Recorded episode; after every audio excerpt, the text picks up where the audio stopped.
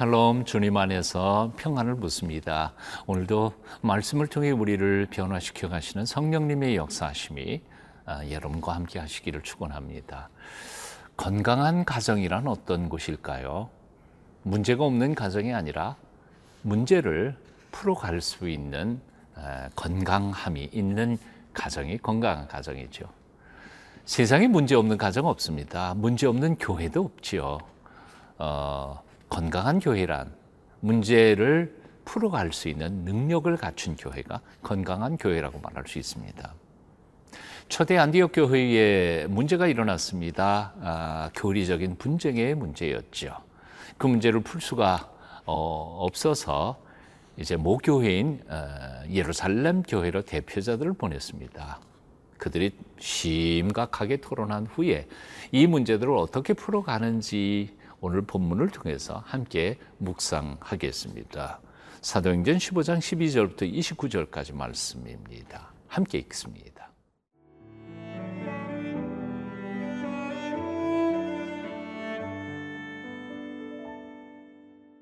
사도행전 15장 12절에서 29절 말씀입니다. 온 무리가 가만히 있어 바나바와 바울이 하나님께서 자기들로 말미암아 이방인 중에서 행하신 표적과 기사에 관하여 말하는 것을 듣더니 말을 마침에 야고보가 대답하여 이르되 형제들아 내 말을 들으라. 하나님이 처음으로 이방인 중에서 자기 이름을 위할 백성을 취하시려고 그들을 돌보신 것을 시므온이 말하였으니 선지자들의 말씀이 이와 일치하도다.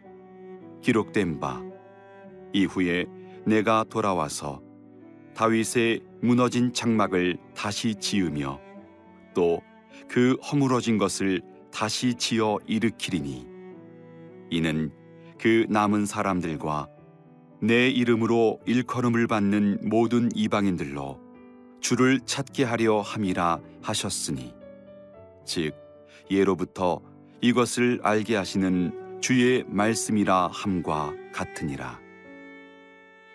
그러므로 내 의견에는 이방인 중에서 하나님께로 돌아오는 자들을 괴롭게 하지 말고 다만 우상의 더러운 것과 음행과 목매어 죽인 것과 피를 멀리하라고 편지하는 것이 옳으니 이는 예로부터 각 성에서 모세를 전하는 자가 있어 안식일마다 회당에서 그 글을 읽음이라 하더라.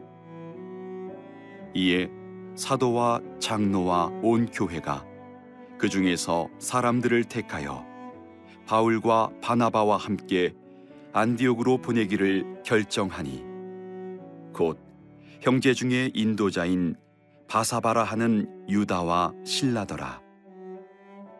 그 편에 편지를 붙여 이르되 사도와 장로된 형제들은 안디옥과 수리아와 길리기아에 있는 이방인 형제들에게 문안하노라. 들은즉 우리 가운데서 어떤 사람들이 우리의 지시도 없이 나가서 말로 너희를 괴롭게 하고 마음을 혼란하게 한다 하기로 사람을 택하여 우리 주 예수 그리스도의 이름을 위하여 생명을 아끼지 아니하는 자인 우리가 사랑하는 바나바와 바울과 함께 너희에게 보내기를 만장일치로 결정하였노라. 그리하여 유다와 신라를 보내니 그들도 이 일을 말로 전하리라. 성령과 우리는 이 요긴한 것들 외에는 아무 짐도 너희에게 지우지 아니하는 것이 옳은 줄 알았노니 우상의 제물과 피와 목매어 죽인 것과 음행을 멀리할지니라. 이에 스스로 삼가면 잘 되리라. 평안함을 원하노라 하였더라. 역시 예루살렘 모 교회는 전통이 있었고 또 믿음에 성숙한 사람들이 많이 있었던 아, 곳이 틀림이 없었습니다. 그들은 지혜롭게 이 문제를 풀어갑니다. 오늘 12절, 13절 읽겠습니다. 온 무리가 가만히 있어 바나바와 바울이 하나님께서 자기들로 말미암아 이방인 중에서 행하신 표적과 기사에 관하여 말하는 것을 듣더니 말을 마침에 야고보가 대답하여 이르되 형제들아 내 말을 들으라. 오늘 12절은 이렇게 시작합니다. 온 무리가 가만히 있어 듣더니라고 표현합니다. 그렇습니다. 역시 예루살렘 모 교회의 교인들은 굉장히 성숙한 사람들이었던 것 같습니다. 문제가 있을 때에 그 문제를 자세히 가만히 잘 듣고 있었다는 거죠. 경청했다는 겁니다. 지혜롭지 못한 사람들은 다른 사람이 말할 때 듣기보다는 말하기를 좋아합니다. 내가 말하는 내용 나 이미 다 알고 있어. 더 이상 말하지 않아도 알아. 너 내 말부터 들어. 이런 태도가 바로 지혜롭지 못하게 상대방의 말을 경청하지 않는 사람의 오만한 태도인 것입니다. 자기 주장부터 내세우고 상대방의 사정과 그리고 내용을 제대로 알지도 못한 채 함부로 판단하는 것, 성급한 결론. 이것은 미숙한 사람의 대표적인 특징이라고 말할 수 있습니다. 그런데 바로 이 점에 있어서 예루살렘 교회의 지도자들과 성도들은 참으로 지혜롭고 성숙한 사람이었다는 생각이 듭니다. 인생사의 대부분이 다 오해에서 온다고 하죠. 그 어려움의 오해가 되는 대부분의 이유는 또 뭡니까? 잘 듣지 않는 데서 온다고 합니다. 애덤 맥퓨라고 하는 사람이 쓴 경청, 영혼의 치료제라고 하는 책 속에 보면 이런 글이 등장합니다. 듣는 게 먼저다. 자신도 모르게 인생에서 제일 먼저 시작되는 일은 듣기다. 어머니의 자궁 속에서부터 태하는 부모의 목소리를 듣는다. 외국어를 정복하려면 먼저 잘 들어야 한다. 음악의 거장들은 어려서부터 음악에 흠뻑 젖어 화음의 진행과 선율을 듣는다. 이스라엘의 기도 생활에서 중심이 되는 쉐마는 들으라는 말로 시작된다. 제자가 되려면 들어야 한다. 믿음도 들음에서 나온다. 믿음은 들음에서 나며 들음은 그리스도의 말씀으로 말미암았느니라. 야고보는 듣기는 속히 하고 말하기는 더디하라 했다. 그렇습니다. 아무리 지혜로워도 잘 듣지 않는 사람은 어리석은 결론을 냅니다. 조금 지혜가 부족해도 잘 듣고 경청하는 사람은 지혜로운 결론을 낼 수 있는 것입니다. 잠언 18장 13절은 말씀합니다. 사연을 듣기 전에 대답하는 자는 미련하여 욕을 당하느니라. 묻습니다. 요즘 잘 들으십니까? 사랑하는 사람의 아픔과 고통의 소리를 잘 들으십니까? 아니, 내 내면에 나 자신의 소리를 잘 들으십니까? 우리 인생의 주인이신 성령님의 음성에 귀를 기울이고 계십니까? 어, 고통스러워하는 형제들과 그리고 자매들의 아픔의 소리를 경청하는 마음의 귀를 가지실 수 있기를 바랍니다. 성령께서 세미하게 들려주실 때에 그 음성 듣고 삶을 복된 길로 살아가실 수 있는 성숙한 하나님의 사람들이 다 되시기를 축원합니다.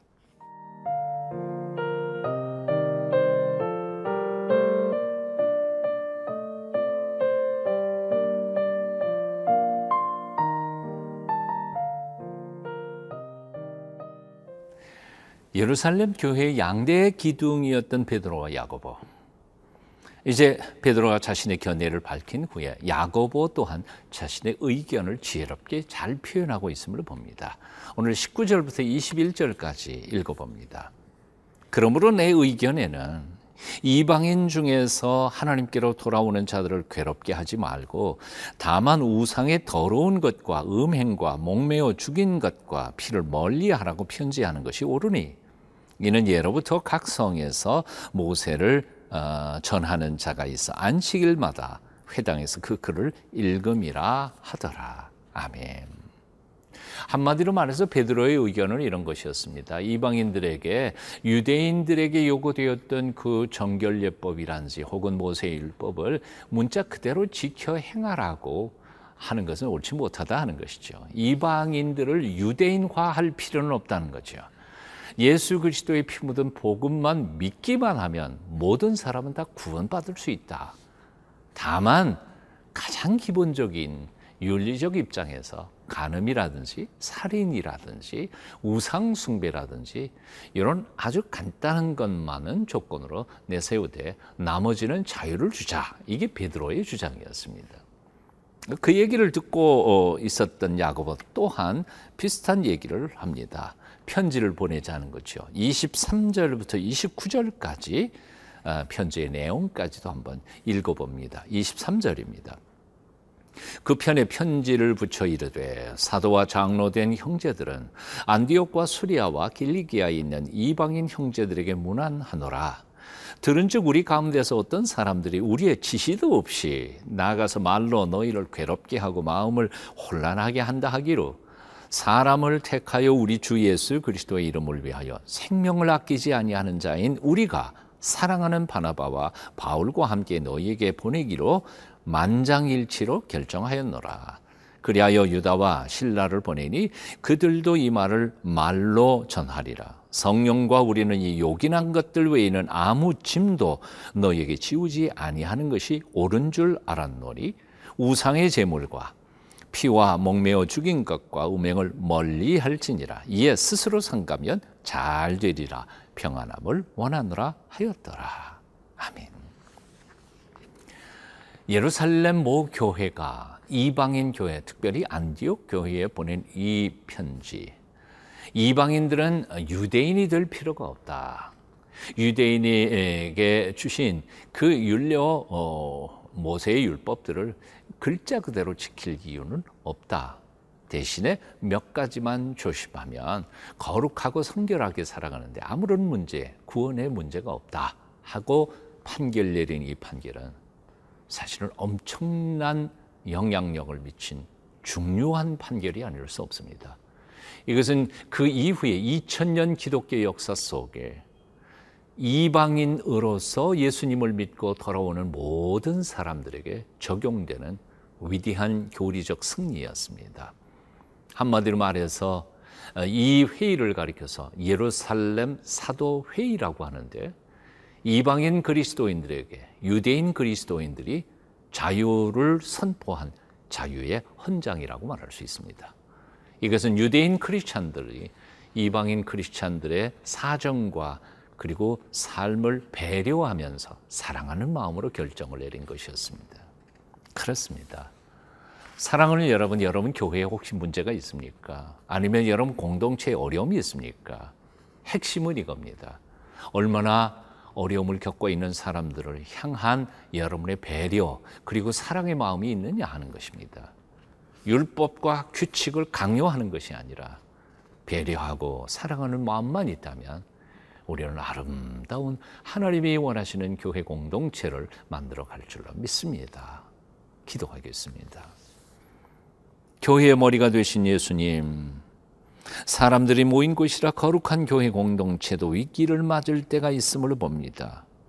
그럴 때마다 자신의 의견을 고집하며 싸우지 않게 하여 주시고 온전히 주님께서 주시는 지혜와 사랑과 가르침으로 어려움을 잘 극복할 수 있는 성숙한 그리스도인들이 되도록 우리를 사용하여 주시옵소서. 예수님의 이름으로 기도합니다. 아멘.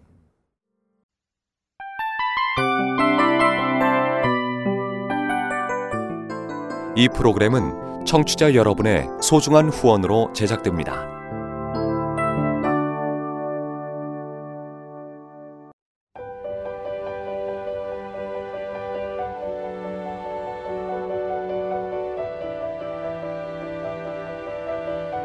세상에는 수많은 교회들이 있지만 더 깊이 있는 말씀 강해를 찾기 위해 크기로만 교회를 선정하지 않습니다. 보다 좋은 영적 콘텐츠를 더 많이 나누기 위해 방송비를 받지 않습니다. 1년 365일 복음만 전하고 싶어서 우리는 광고를 하지 않습니다. 온누리의 복음을 땅끝까지 CGN TV와 함께 땅끝 성교사가 되주세요